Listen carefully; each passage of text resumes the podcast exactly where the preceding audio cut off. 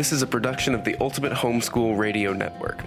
Welcome to the Homeschooling with Technology Show. Your host, Meryl van der Merwe, loves using technology to streamline her life and to make lessons more engaging. She is a graduated homeschool mom and teaches homeschoolers at her local co op classes and online at fundafundaacademy.com. Whether you are tech challenged or someone who loves technology, this show is for you.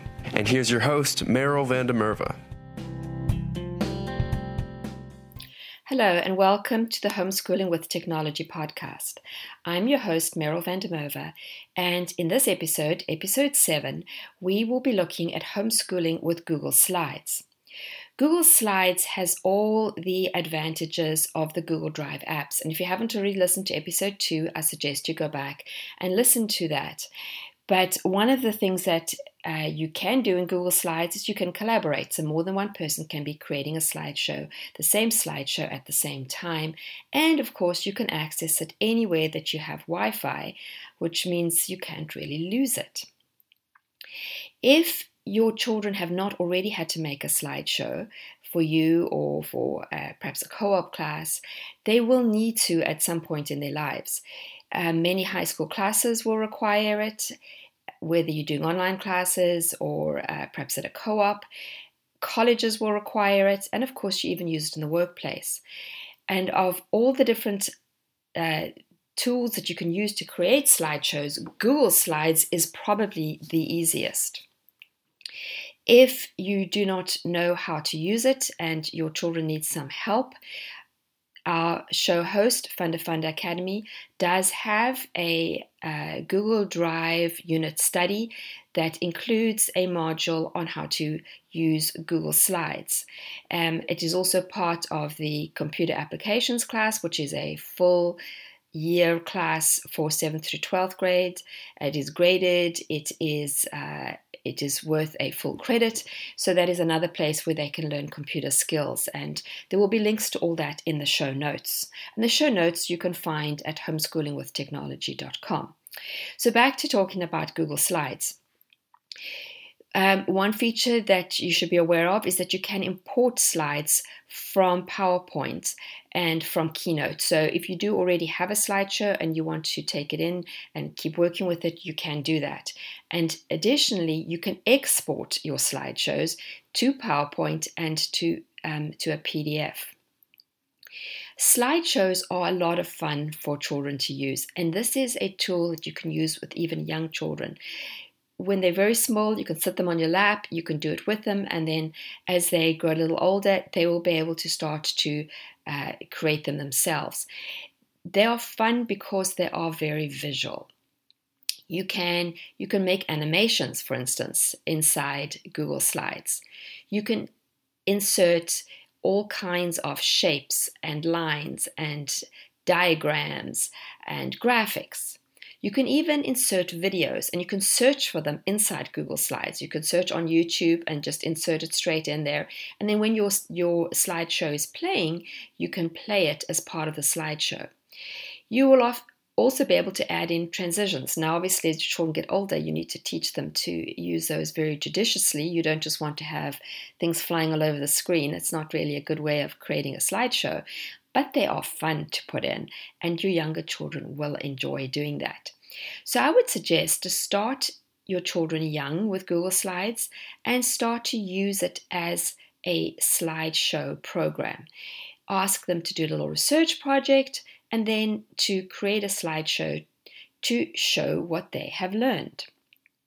You can even get them to um, add, you can add in a voiceover extension uh, I will leave an, a, a, link in the show notes to show you how to do that.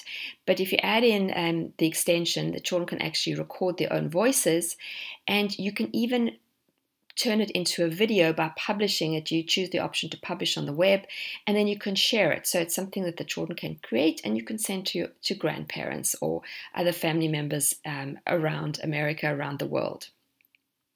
So obviously the first basic way you can use Google Slides is to create slideshows. But I now want to tell you five other ways that you can use Google Slides.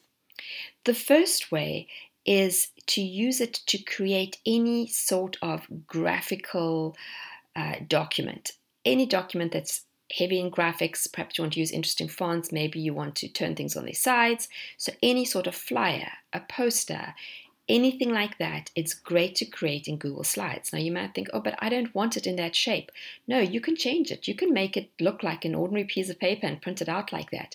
You just go to click on File, go to Page Setup, and you'll find Custom.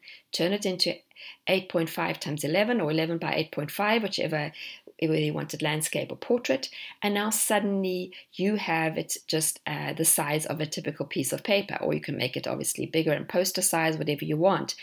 And then you can go about creating it. So whether you want to put up a flyer at the library, whether you want to make a little um, leaflet about something, Google Slides is really great to do it, much better than Google Docs because Google Docs is, is, just not really nice as soon as you want to sort of turn things on their sides and add graphics.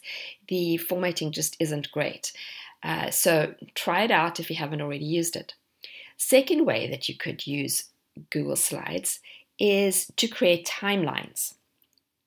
So you're doing history, you want your children to create a timeline of a certain period, tell them to pull up Google Slides, you insert diagram, and under that you actually have the option to add in a timeline. It's it's all built in to Google Slides. Once you have inserted it, you you can choose how many. The maximum you can use is six, so you could just create two slides if you need to have more than six points. You can choose your style. Um, you can really play around with it, and it's it's a really fun tool to use. The third way you could use Google Slides is to create comic strips. I will include a link as to um, exactly how to do this, but basically, you're going to want to insert a table. Um, so, for instance, you're going to have three frames on your comic strip. You will just make a three by one table, make that bigger. Then you can add in um, your graphics and you can just actually search for those right in Google Slides. So you can find like cute pictures of cats or uh, people, whatever you want, pull them in. Use the shapes. There are call out shapes that you can um, add in as well, and you can type your text into those. And again, that could be a fun assignment for your children, perhaps something to do for the younger children instead of having to uh, write you a little paragraph or paper for writing this week. To get a little more sophisticated, you could get your older children to create an infographic. Again, I will um, find some useful links to show you how to do that, but they could go to a place like the Noun Project to uh, find the um, clip art that they would need, and then you could get them to create an infographic that you could ask them to um, do it for the basic plot of a novel they have read. You could again do it to summarize uh, research that they have done, or many other things. And you can just look at infographics online to see all the different possibilities. And then the fifth idea for using Google Slides is to create a choose your own adventure. So here's another thing that you could use for writing, or as I've actually I've used it in US history and my online geography classes, where I've got them to set stories set in different countries. And um, in history, I actually they had to make one um, in the time before the colonizers had arrived in America and they had to do it set in one of the Native American tribes. It is really easy to do. The students just get, say, a picture, type some the story, and then they would say, which way do you want to go? To the village or to the forest? And then the word village and forest, they hyperlink. Um, to insert a link, it's just up there on the screen, the little picture of a chain.